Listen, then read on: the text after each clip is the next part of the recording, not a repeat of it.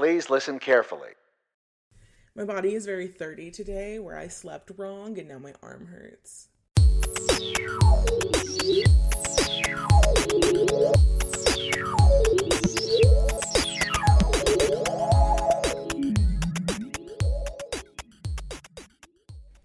What's up, sisters? Welcome back to another episode of Everyone and Their Sister, the podcast where we discuss super relevant and important commentary on the state of media in the 21st century, but also have an episode called Shadow and Boners. I'm Christina. I'm Natasha. And I'm Stephanie. And yes, I did write out that intro because I was like, how do I properly encapsulate the fact that we have an episode called Viewer Discretion is Advised and it has the eggplant emoji in it.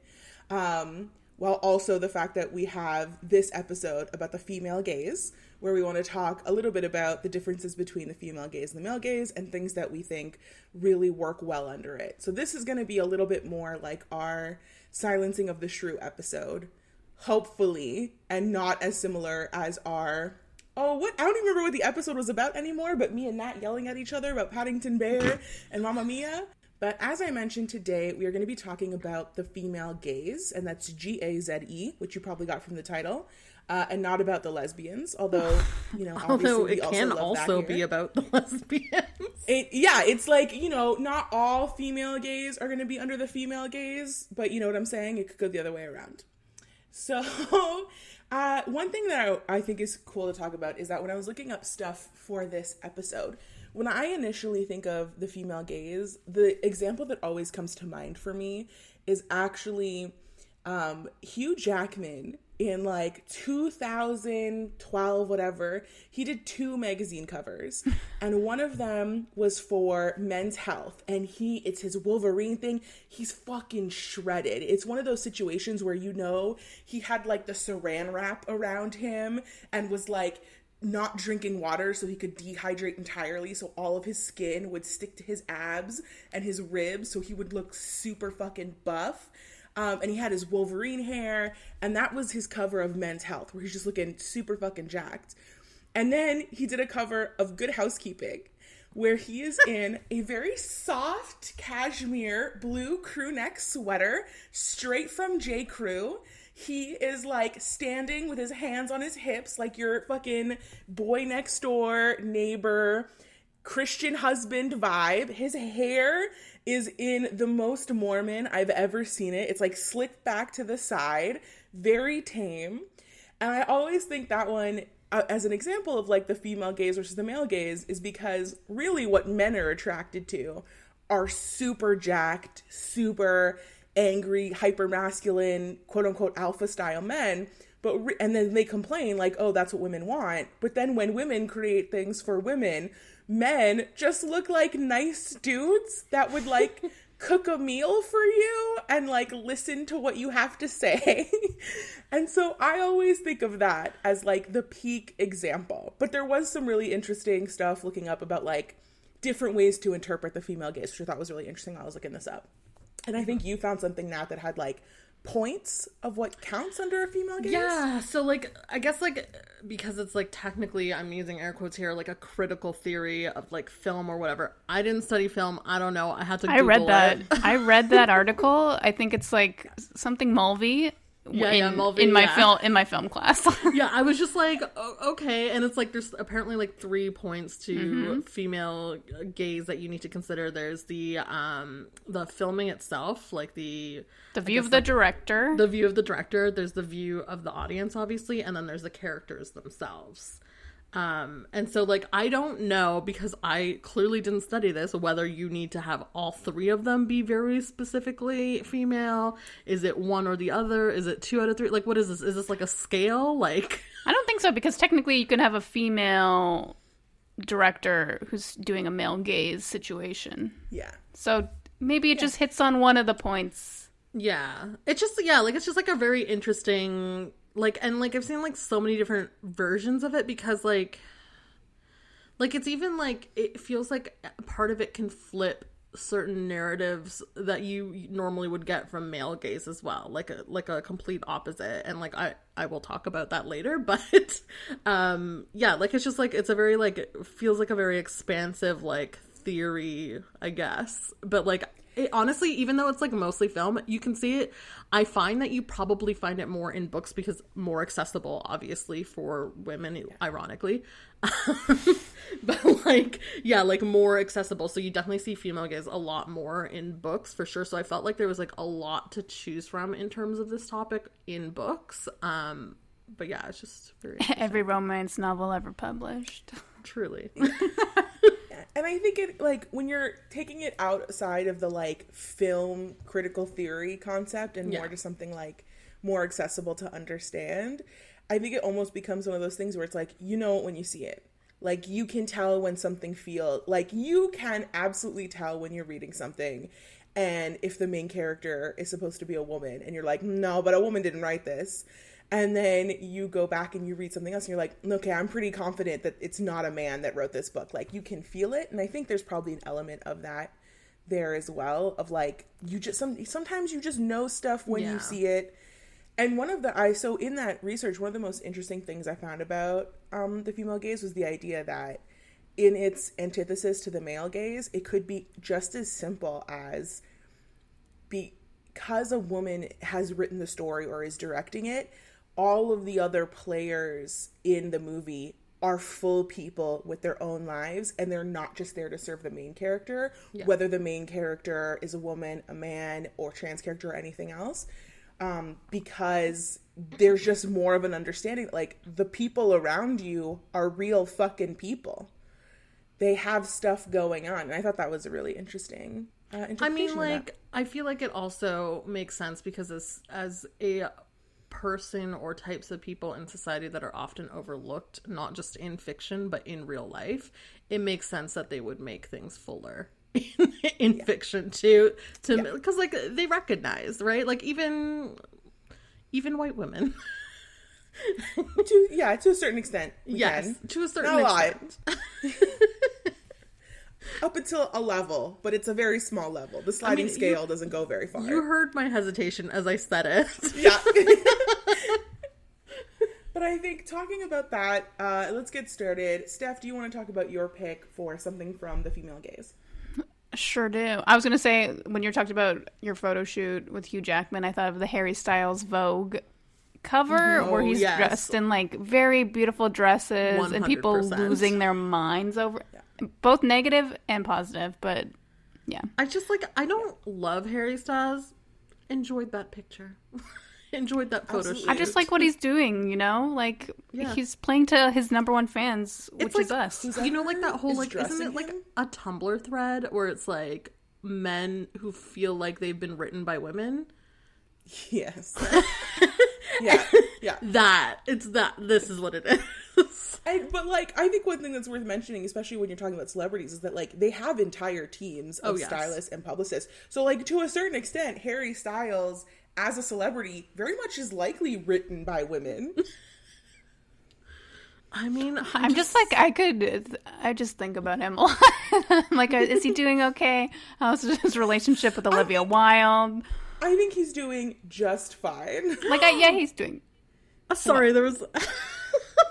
Never mind. I'll bring it up later. Oh no, no, I'll bring it up now. None of us picked it, but Booksmart would have been Yeah. a great pick for Booksmart this. Booksmart would have Yeah. been perfect. Booksmart would have been perfect. I, okay, so I'll go into. So I was doing research too. So I'm like, I don't know. like, I think I know, but I don't know. So Bridgerton came up, but we've already talked about that. Um, what else came up? That oh, someone was saying it's like you mentioned, Christina. Virgin Suicides is written by a man, but the movie is by directed by a woman. So that changed the whole perspective of that story, which was interesting. Someone said Mean Girls to a, a certain extent, but I ideas like I don't know but Yeah, Technically, yeah, that's technically, yeah. Mean Girls, Pride and Prejudice. Just that man is not Mr. Darcy. But we're talking about 2005. Technically, not the most attractive man, and, eh, but I find him attractive, and we all do. We love that hand anyway. I was wondering when the hand would be mentioned. I I think we should make it like you know like a little drinking game. Like how often in a season can Can um, bring up Pride and Prejudice? and specifically his his His hand. doing the grip thing. that like that's all over TikTok now, and I'm like, they my phone heard me. It's it's all fine. Uh, what There's else? a whole community of you. It's true. It's so There's true. just like there's just like hand fans out there, like Darcy hands. There are. I'm I just, sent you the- imagining the Twitter Darcy hand fans. Just flexing. Hands it's like left and it's like the Ray Nicholson Titty Club, but totally different. oh god. For some reason, it's actually rated higher Yes, than the a rating hundred for percent. It's Plus R. like more. Yeah, it's more NC-17.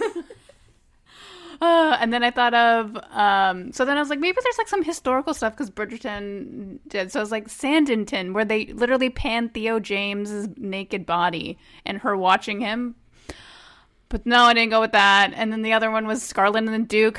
I was like, that's a good one, but I can't remember exactly what happened. She's just a lady detective. But then I, and then I was rewatching Fleabag with my mother.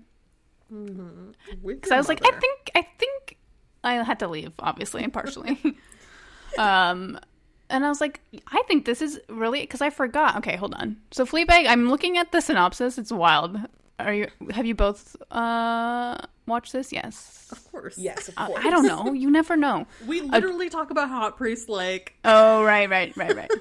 Okay, a dry-witted woman. We is generous. A dry-witted woman known as Fleabag has no filter as she navigates life and love in London while trying to cope with tragedy. The angry, girl, grief-riddled woman tries to heal while rejecting anyone who tries to help her, but Fleabag continues to keep up her bravado through it all. By Phoebe Waller-Bridge, based on the stage play that we saw. I forgot we watched that. We were all, it's were all there coming together. back to me. so the interesting. So technically, we talked about it's the audience, it's the director looking at the characters, it's the audience looking at the uh, characters, and then it's the characters looking at each other. But then you have Fleabag looking at us, the audience, which breaks. I was like, this is just a whole other level. Um, but it's about her. I'm. I'm gonna say I'm gonna skip the first season because that's kind of sad, and we'll just go to the second season. But like, so she's every every argument. So I was watching a video, and like basically every conversation she has, she looks at the camera and talks to you all the time. And then someone like put a cut up, and like there's like probably 30 cuts in one scene usually of her flipping back, and there's all these different camera angles of her looking at the audience trying to talk about what's going on. But then when you get to the priest, those those cuts magically disappear, and there's like six cuts per episode. So he slowly breaks her down. He's the only one who like as she as she uh, finds herself and discovers love, as she says, because as she says, this is a love story. In the second season, um, she stops looking at us because she gets confused, or she also stops looking at. He he's like, "What are you doing? Like, why are you looking at there?" And it's all breaking down, and I loved it, and that's all I really have to say because you just need to watch it. But I feel like you have to watch it because it's so much stuff. well, I feel like you have to watch it because I don't think have you ever seen something that breaks the fourth wall like that in a TV show like consistently? Like every once in a while it'll be like one maybe like one scene, but like something like consistently each episode there she's looking at you I think Daybreak and like did it recently, but th- that was after Fleabag had already come out. yeah, I I will say I do think Fleabag is the only one where it feels like the audience intentional. is a character to a Yeah. certain extent. But it's also like um, that that's the point of the show, right? Like the show is Yeah. very much like you have to be consistent with how you're interacting with the audience for that one to work. But Yeah, do you think, think only it's women would understand her looks? I'm thinking of this TikTok. You see I that was- TikTok? I just Uh, want to say, yeah, hundred percent. Those looks that she Yeah. gives, and you're just like, and then I'm wondering when like they're really subtle and it's just the difference again of when she does the quick little like glance towards the audience, one thousand percent. And if you don't know the TikTok I'm talking about, it's like a girl. There's so many now, but like a girl gives two looks, and she's like, only women understand what the difference between these two looks are. And I'm like, I get it. And then I'm thinking of Fleabag. I'm like, yeah, maybe half the audience doesn't know what she exactly means, except for a select few, which is interesting. And I think like- goes to our point.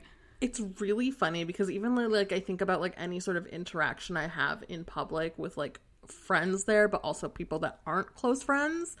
And when our eyes make contact and there's like a look that goes through, we know exactly what we're saying to each other. And then there's just like like it could be like anything, and you just know what the look is. And I find it so funny when it happens over Zoom as well. When you somehow manage to lock eyes with someone virtually because you both know something wild was just said and you can find each other because you know, you know that look was meant for you and you know your look is meant for them. Like it's a whole thing.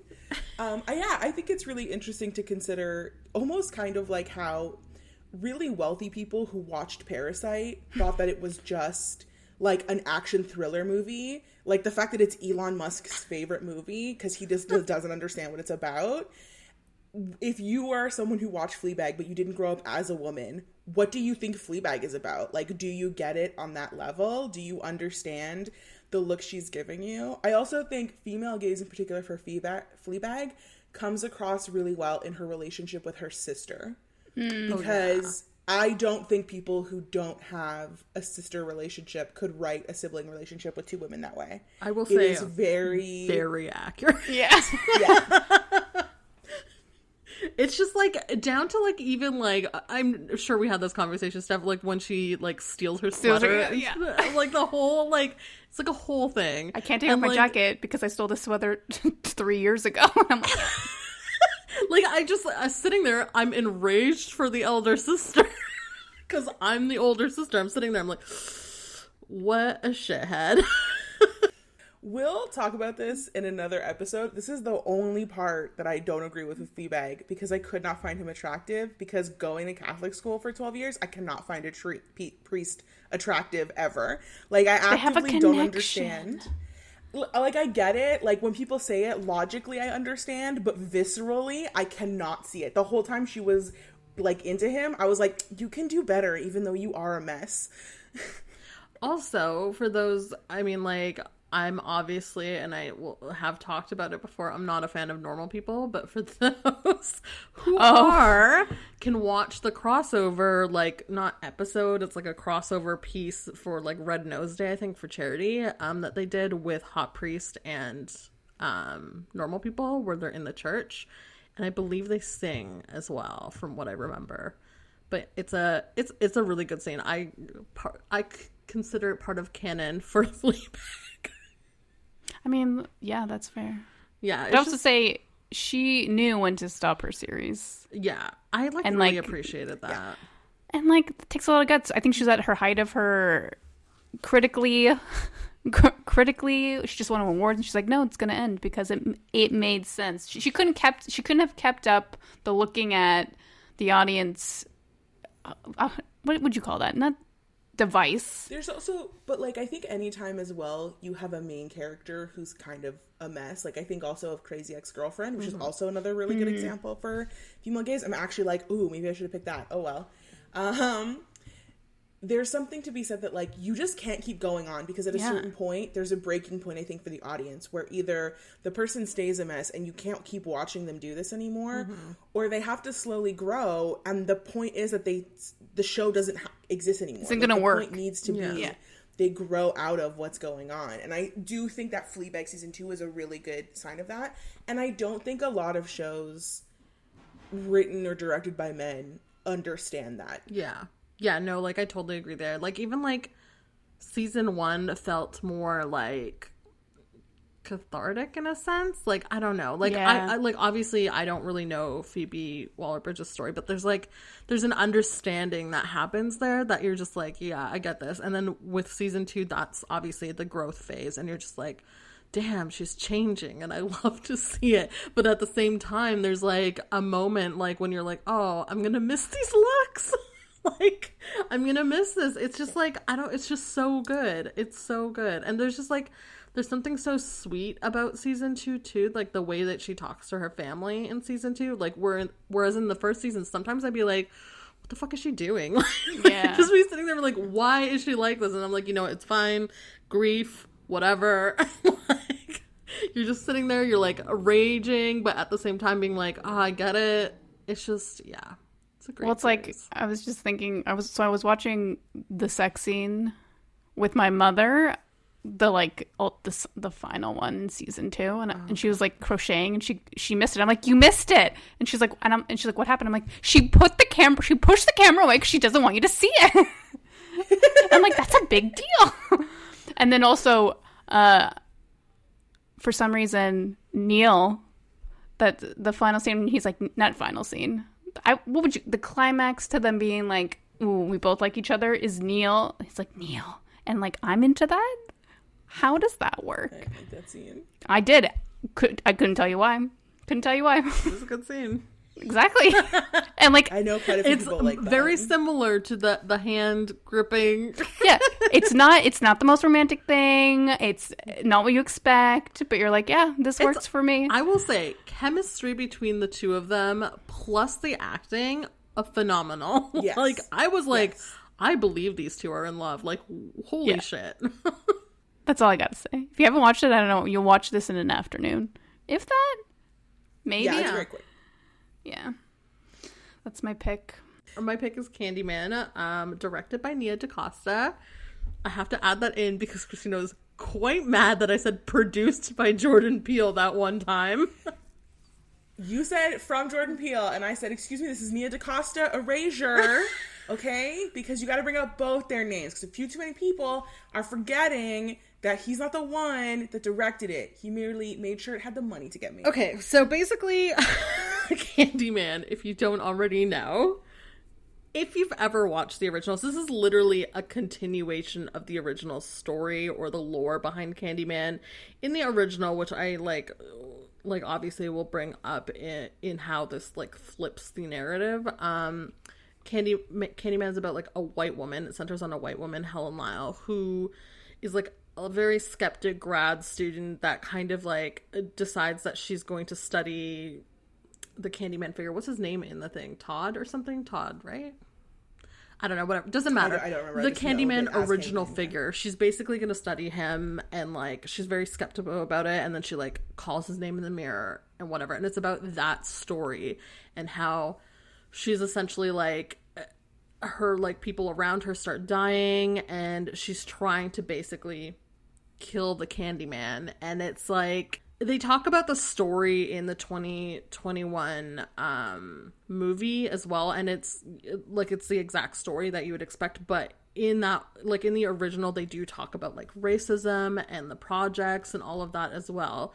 But what is like really interesting about this 2021 one obviously is that it's flipping that narrative completely where like in the first movie it's it's horrifying. It's like a very like not like a not like a classic classic horror movie like there's obviously a monster but it's like there's a lot of like creepy like gross scenes like the bees that sting and all that. Like there's like a lot of like more like cringy moments in in that horror movie. It's not like slasher style. It's not like pop-up scare. Um you barely actually see him in the mirror when you're calling his name but like it's it's very much like still classic horror. White woman is victimized black man is the monster. And like that i found like very obviously troubling. But at the time they were like oh this is like a conversation about like how this like because they do go through his history in the original movie where they're like oh he was a black man that like fell in love with a white woman and was victimized and all of that. But it was directed by a white man and so like if you think about it like this man like was like oh yeah it's very nuanced. And you're like it's not. It's not at all. Like it's so simple. And like at the time it was like such a big deal because he was like what he said was like i don't see why we can't have a black man also be one of these classic horror figures. And like on the one hand yeah i get that. Like why can't we have that? But at the same time when all the victims are white you're just like it's And also, perhaps you're not the one to make Exactly. And so that's why Candyman 2021, I absolutely enjoyed this movie. It wasn't the classic horror that you would expect from Candyman. And I think for a lot of people that are a fan of the Candyman series, because there are like, I think, three movies before this, Damn. really didn't enjoy that part of it. They saw potential and they didn't enjoy that part of it. But I would disagree. I thought it was still very scary. And like what's really key about this is that in in the original movie, the white woman is victimized and it's supposed to be like in like oh, I was reading something about it, but like essentially they were saying how like Candyman, the original from 1992, is like apparently representative of the monstrous feminine, which is like another critical film theory thing. Once again, Should I did- whip out my film textbook? Yes, please whip it out.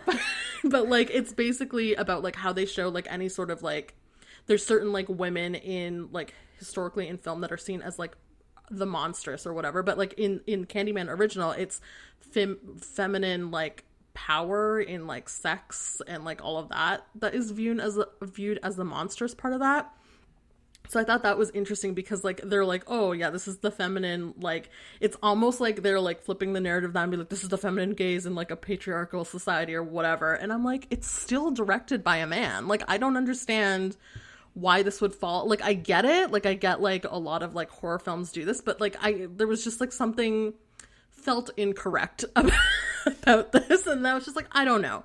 Then you get Candyman 2021 directed by a black woman who has clearly changed things. Like the audience, the victims aren't well, like the victims are mostly white people, I will say. Once again, and most of them are shit. yeah, all of them are pretty much shitty. Um, there were there any black victims? I remember there was one because we were like, uh, because I remember us thinking like, oh, maybe the Candyman actually protects black people, but then there's one oh oh uh the yes, you find out in the past one of the characters, their sister was Right, taken yes. by the Candyman. Yeah, which was the and that was strangest black- one, yeah. a young black girl. So like Yes, that was the one that was like, why? So yeah, like this this film specifically centers on who you think it centers on is Anthony, who's like the main character. He's like an artist in Chicago. They're living in the these projects are like the same from the original film. It's supposed to be what is it called? Something green? Something green. I can't remember.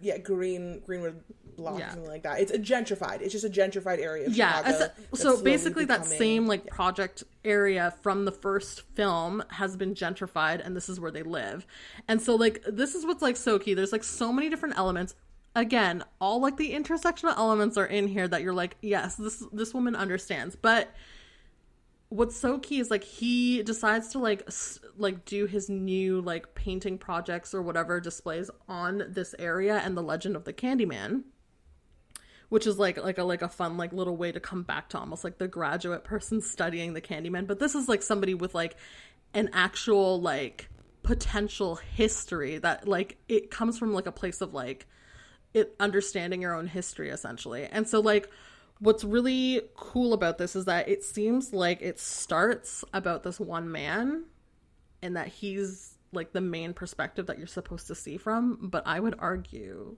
it's actually Brianna that you're is the main person in the end because like when you think I don't think that's an argument at all. I think that's pretty clear. you think it's okay like it's just like the whole time you're following him around and then you don't really see your perspective but like at the end I was just like no it's about Brianna like it's about like the main woman like this is this is like the main thing where I was just like oh it like really flipped it spoiler warning um it kind of goes through like there's like different iterations of the Candyman, which I really enjoyed. So there's like the original Candyman, and then they show like other Candyman through history and like how they were basically wronged by white people for the most part.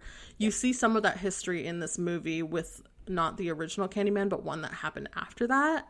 And like Anthony, the the um the main artist character that you think is the main character becomes a new iteration of the Candyman.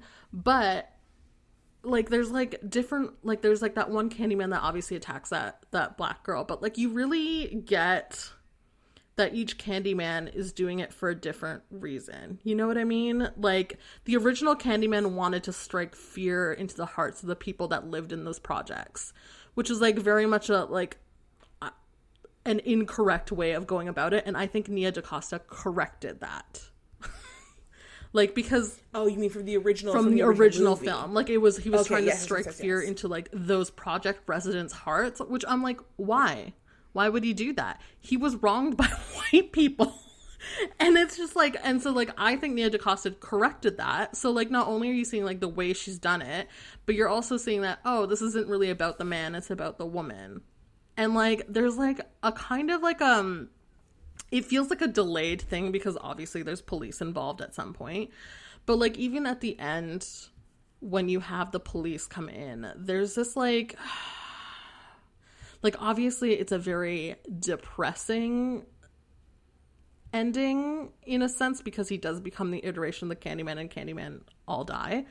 Um but like there's like when you're left with Brianna, there's like the sense of like, oh, is this what happens to the people that are left behind? And like I I don't know. There was just like something really sad about that and it really sat with me for a long time because like that feels more true to real life. Like you don't really think about what happens to the people left behind after like a hate essentially a hate crime like that occurs because like police do protect like hate basically.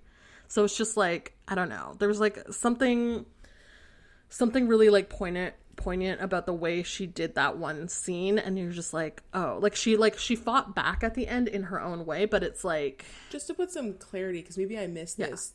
What you're talking about is Anthony eventually turns into the Candyman. yeah so like when they I don't think you mentioned that at all. i literally No, said she did. i did yeah oh, you did? Okay, okay. okay. Yeah, I I, li- I missed it, and then you said when he does, and I was like, do they know who you're talking about? Yeah, yeah. So like when Anthony dies, because all the Candymen have to die, usually in a wrongful death, obviously. Um, that she's the one left behind, and like at first you're like, oh shit, something's gonna go wrong with her too. But and she fights back in her own way, obviously that she can't using the Candyman. But it's just like there's like that moment where you're just like the way. I, and I didn't think that's this is like all the director like the way that you see her being left behind is like so I don't know. There's just like something about it that I thought like was sad. Obviously, it's not scary. It's like more sad than anything. And then you're just like sitting there, like, oh, like this is just Yeah, because I mean, short of, I think one thing to spoil about the ending and to really come through with it is that everything's sort of going along. Anthony is slowly turning into the mm-hmm. Candyman. Things are happening, and they're stuck in the projects. And you know that the police are going to arrive at some point because it's set up really early in the movie that the police are constantly patrolling that area to kick anybody out so that they can eventually basically they're going to collapse the projects from the original Candyman. They're going to pop up condos there. Like that's what you know is going to happen. Yeah. So you know police are around. So police eventually come by and they I think like kill Anthony and it sort of solidifies the final thing. Like he's now officially fully completely the Candyman at that point. And she uses him to kill the police that killed him mm-hmm. because they basically try to I don't know if blackmail is the blackmail is not the right word, but they're basically like either this was all your fault and you were involved, or you saw that your husband was coming at us and we were justified in yeah. killing him. They're like trying to they're- use her to justify the killing, basically. yeah, very, very specific that they're trying to get her to lie. Yeah. So she uses him. I think, but then because she uses Candyman and Anthony will come for her even as Candyman, he kills all the cops that are there. But this is one thing about the ending that I have so many questions about because he kills all of them and then a shit ton more come as backup. And there's a very poignant scene where he tells her like, tell everyone, tell everything. But is he also going to kill all the cops that just arrived, or is she about to go down for the murder of all of those cops that just got? better there? be killing all those cops. Because yeah, if he doesn't, um, she's not gonna be able to tell anybody shit. She's gonna go to prison. Yeah. It was it was a whole thing, but I fully agree from a female gaze perspective. Like I, I think this was a really interesting one, and even, also just not even just like the horror parts, like just like their regular life from like a female. She's like mildly successful as like an art curator person.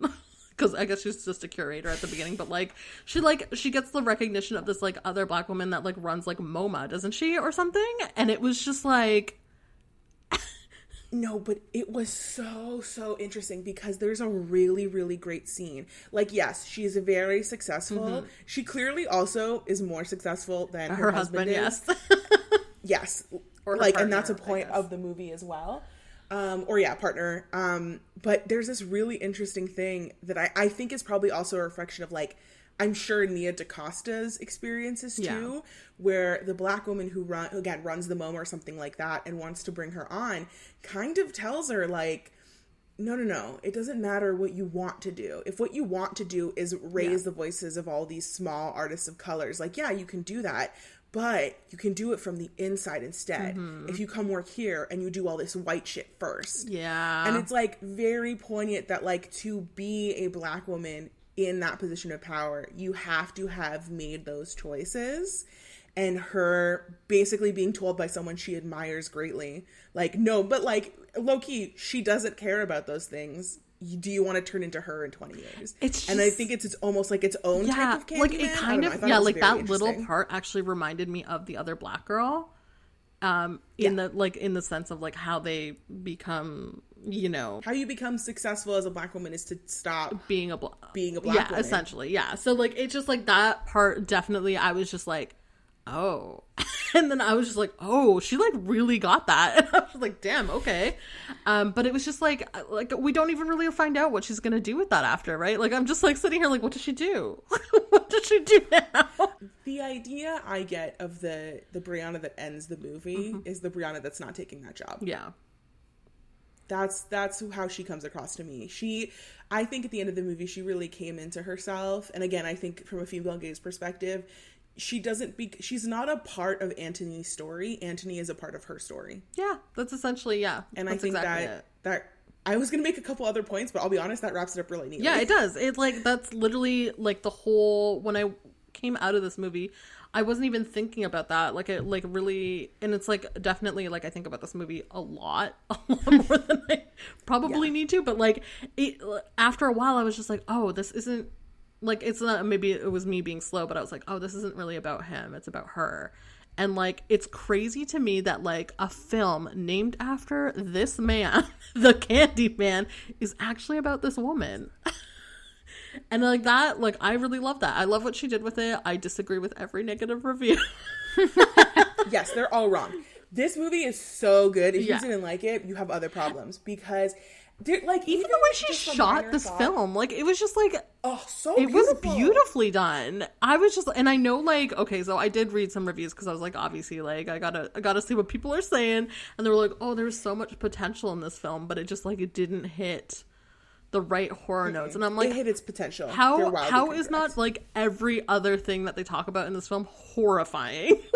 Was it too subtle for them? Like- Maybe they didn't pick up on it. Um, I that's what it was because one thing that th- this movie did really well is that when it's portraying particularly horrific types of racial violence, it uses these like paper dolls, and and like you sort of see Oh, yeah, the someone playing the paper silhouettes. dolls to, yeah, the silhouettes to portray that scene, and I think that's absolutely beautiful and gorgeous because you don't need to see more. Yeah. Visual oh, representations of violence against black people. Like you that don't need to so see it much, anymore. Yes.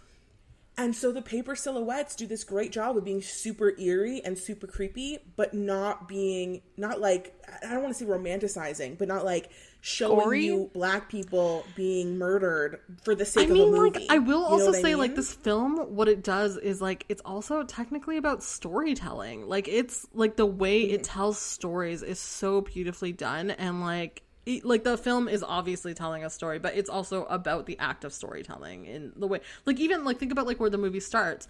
Her brother tells them a story about whatever green, what is it called? Cri- I need to know the name now.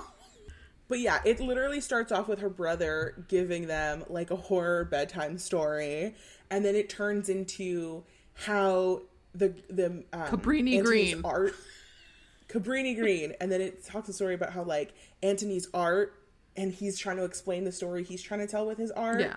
and it it just goes that way. And then like as a curator, she also talks about the story she's trying to create. It's a whole thing.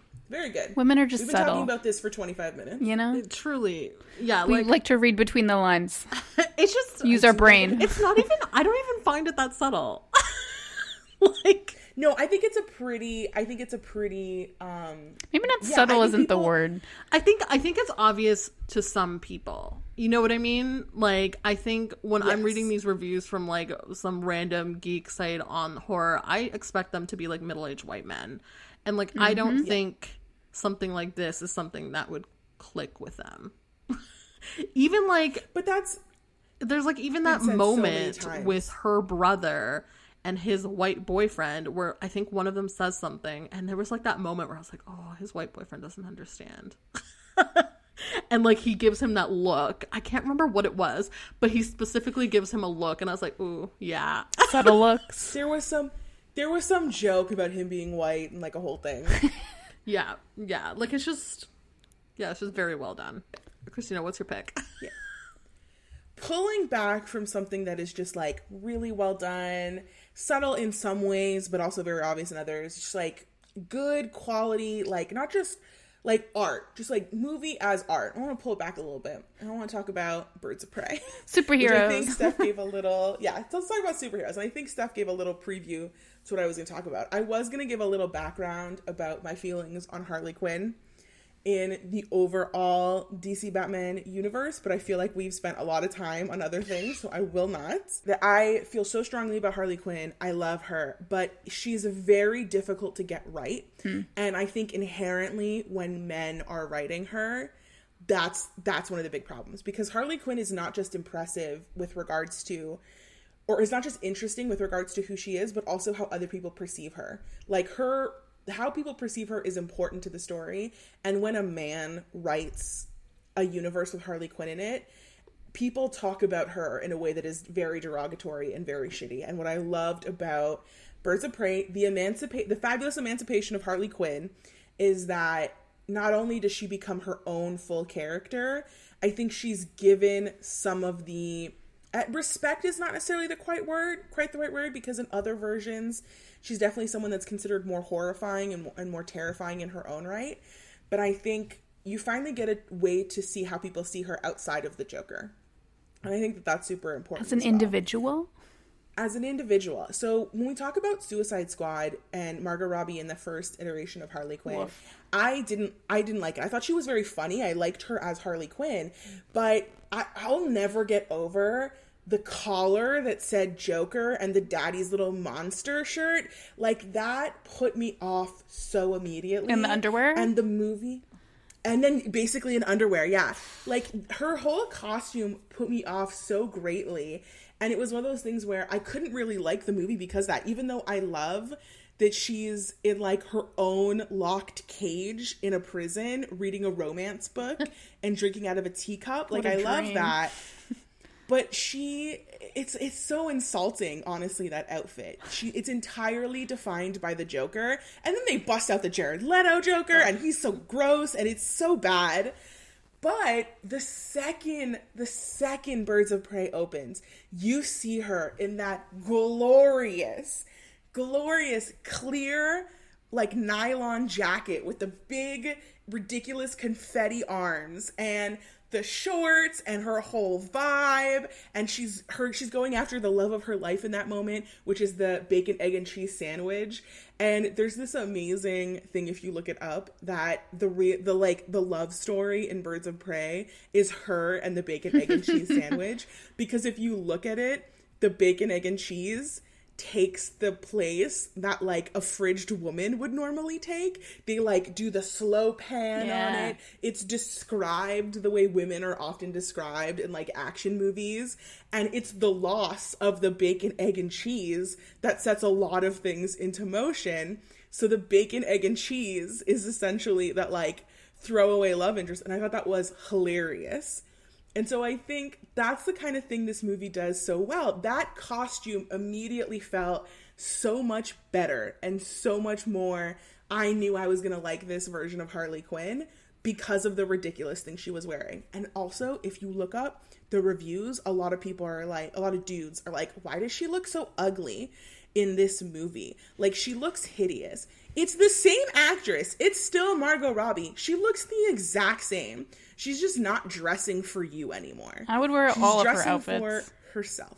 Every outfit she has in this is I to this day. Okay, so Torrid was selling a version of that jacket, but it was hideous, Oh. unsurprisingly, because they made the jacket part out of like a gray fleece. Oh. What? It looks so stupid. The point of the jacket is that it's clear. Like that's what makes it gorgeous. Anyway, that's not the point.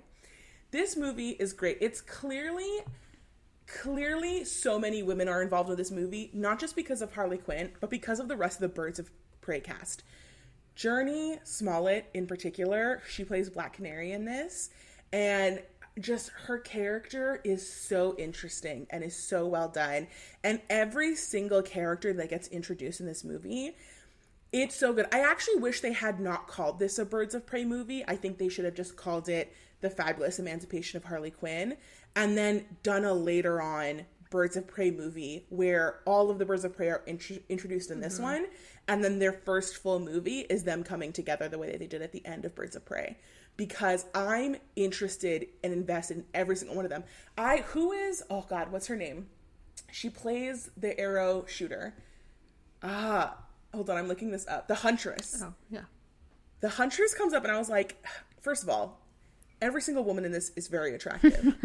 and they're all very attractive because they are all so badass in their own individual way. Black Canary is attractive, very different than the Huntress is attractive, but the Huntress comes up and I'm immediately invested in her as a character. And I think that's the case for just everything that's done in this movie. I am interested in every single character. I think their clothing tells the perfect story of who they are. And I think that that's something that you get in a movie directed by a woman because I think there's an acknowledgement of how important the clothing is to the story and what it's telling. I think the way each character is written, like even the fact that their main the main villain in some ways is so outlandish and ridiculous and it feels like he's written very one note and that just felt good in a movie like this it felt good to have fully formed fully written women and then to have fucking ewan mcgregor doing whatever the hell it was he was doing in that movie so i i love it for that i am I don't think I can watch the next Suicide Squad because it looks like a backwards portrayal of Harley Quinn, even though what's hilarious is that a lot of the people that were insulting the way Harley Quinn is presented in the second movie are loving the way that Harley Quinn is presented in the third movie. And it's one of those things where people were like, on one hand, she's nerfed, like she's not as interesting as she was in her own movie. But two, the things that they're complimenting are the things Margot Robbie added into the character in the Harley Quinn movie. So, like, you'll praise it when a man is doing it because he'll do it for you as another man watching the show. But when a woman is doing it for herself, you don't understand it. And so you think it's bad. And the fact that this movie, all things considered, is like, a, honestly, it was considered a flop. Like, it's not considered having done very well. It didn't make a lot of money. Um, it was right before COVID, if I remember correctly. I think this was It like was, the last yeah. movie we saw in theaters. I like that a flop. I'm just looking two hundred million dollars. yeah, the, it still made a ton of money, but it's one of those things where again, I I feel I hope we still get a Birds of Prey something, Yeah. but I worry we won't because of the way this movie performed, and it just there's so many great stories about women with women characters. Some that aren't even from the point of view of women necessarily but that do so poorly because of men. And i think of this and i think of ghostbusters mm-hmm. the one with leslie jones and melissa mccarthy and kate mckinnon. Like the fact that these things show women in the a more interesting light than men ever portray them. Like these women are flawed. They're crazy. They're not there for your entertainment. They are weird and they are funny and they are gross sometimes. It's- and they're everything that you want and then they don't it doesn't perform well. you know and what now we're gonna get a? Ghostbusters It's key thing. to note that this is only ever in genres that are very male heavy or like there's a gross male audience. It's the same with sci-fi. It's the same with like mm, actually maybe fantasy not so much, but like sci-fi for sure. It's the same with like the horror genre, action, all of that. If you think about like the male nerds of those like those fan bases, it's ter- like it's the same thing with Candyman. Like those people that didn't like it, that male horror fan base.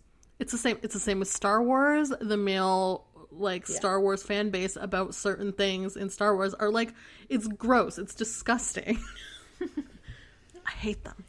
and it's it, yo they're the fucking worst and that's how you get things where they go like let's be honest the male fan base of star wars is really what ruined the most recent trilogy yeah. it's not rian johnson eh, it, barely even jj abrams even though i hate him it's really their reaction to everything but the fact that they went okay well we'll change it but we'll throw the women who watch it a bone and we'll make kylo and ren get together No. no you misunderstood the point you did not get the assignment so anyway, I'm mad about everything. I'm mad about this. The only thing I would change about Birds of Prey, the only thing that I think I feel like it didn't understand, but I get it as necessary for what is almost like an origin story, is that Harley Quinn, when she is written well and when she is part of the Batman universe, is someone people are terrified of.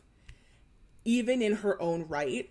they think she is absolutely deranged and will do absolutely anything that comes to her mind and she will not think twice about it so if she decides that you're dead you're dead and if she decides she wants to play with your body that's what's going to happen and if she decides one week to betray you and fight for the good side and fall in love with poison ivy that's what's about to happen she's a terrifying creature and i think in this one maybe even a little bit because of the way Harley is set up in the first one, I feel like she's not given the terror that she deserves. And I would have loved to see that a little bit more. Um, I always go back to if you play video games, anybody who's listening, if you play Arkham Asylum, the first video game, and if you played Arkham City, the next one, it also had that same problem where in the first one, Harley Quinn is everyone is terrified of her. You hear like non-playable characters talk about her and they're like don't do anything because it's not even the joker i'm afraid of it's harley quinn but in the next one i guess other people were writing it because all of the background chatter is about let's be honest it's about wanting to fuck her. It's about not thinking she's that scary. It's about what i would do if the joker wasn't there. And it's like a complete 180 on how she's perceived. And so i love a situation where harley quinn is given the the like horror she deserves in her own right as someone who used to be a psychiatrist and then turned out to be absolutely deranged because she felt like it. Wasn't she like dropped into a pot of acid and that like Yeah. The, so the story in the movie is that she so she falls in love with the Joker because she's his psychiatrist, which is pretty common with all canon things. Um, but then in the movie, they have her drop into the acid of her own free will, essentially, be, to make her strong the way that the Joker is. Because it's his. It, the Joker has a, like an acid or a serum, depends on which one you're reading or talking about, that turns other people like him Um, there's a lot of different versions of Harley Quinn. The one that I prefer the most is the one where there's no she doesn't need it. She doesn't need the acid. She makes the choice in talking to the Joker that she likes uh, she likes like she almost to a certain extent agrees with his mindset. She likes how free he is. And so she makes the willing choice to sort of follow him, but there's always the thread that like she's not there because she doesn't have a choice. She's there because she wants to be there. Harley Quinn decided long ago that she's hitching her horse to the Joker because he's going to cause maximum chaos and if she wants, she'll leave. You know what's really interesting now that I think about it? The Batman universe essentially has like all its like main female villains are the monstrous feminine, are they not? Yeah, every single but the Batman universe has that problem with every single female character. There are no female characters that mm. are not aggressively feminine. The closest that comes to is Batwoman, and I think that was a specific because Batwoman was initially made in response to people thinking that Batman was gay and Robin was his boyfriend.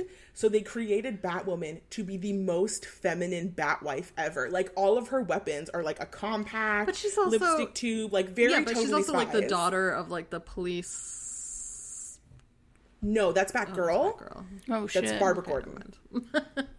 Yeah, Batgirl. So Batgirl also uh, Batgirl in her initial one is also very like feminine style, but she's portrayed now more as like a young girl who's a little bit more tomboyish and she has that there's that one great version of her where she's got like yellow Doc Martens. She looks amazing. Mm-hmm. Batgirl then because of fridging and stupid nonsense ultimately gets handicapped. I think it's from the Joker or from someone else. I think the Joker does it to her. He handicaps her, paralyzes her, puts her in the wheelchair, and then she becomes Oracle, who oh. stays behind a desk and watches everything and talks to Batman in his ear to tell him where to go. Okay. Batwoman was his wife originally. But then as time went on and people were like, this is stupid and no one likes her, she becomes this like massive lesbian icon, which I think is amazing. and that's where you get the Batwoman that we have today. Interesting. But every Batwoman, every Bat universe female is aggressively feminine. Uh, it's only very recently that some of them have become less so.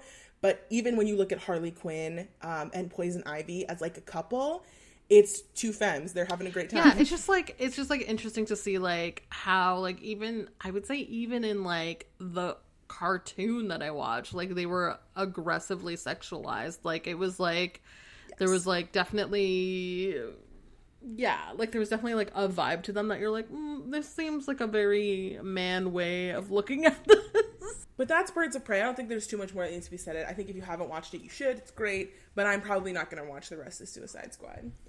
Um, but that is our female gaze episode. Uh, if you have any great examples of female gaze, or honestly any interesting examples you think of male gaze that would have been served much better by having a woman involved somehow, uh, you can tweet at us uh, at inst- at Eatscast on Instagram or on Twitter.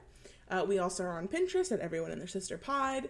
Uh, and thanks so much for joining this week. We'll be back next week with something. Maybe it'll be an entire Candyman review episode because clearly we have the we have enough to say to do a full episode about that. Or it will be Squid Game, which we're obsessed with. Squid Game took over. It really did, man. Everybody went from Sex Education season three to Squid Game in the span of ten Ugh, minutes. Sex Education was, fast also good. i haven't watched it yet Uh, so we'll you'll hear from us again soon. We won't hear from you. Uh, but thanks so much for listening. bye Bye. Music credit goes to artist Clarabelle for the song Wallflower and Jazzhar for the song Please Listen Carefully. I need a snack. do you what are you gonna eat mm-hmm. what are you gonna eat for a snack? I don't know. I don't know. I don't know. i bought some like honey honey lavender ice cream Oh.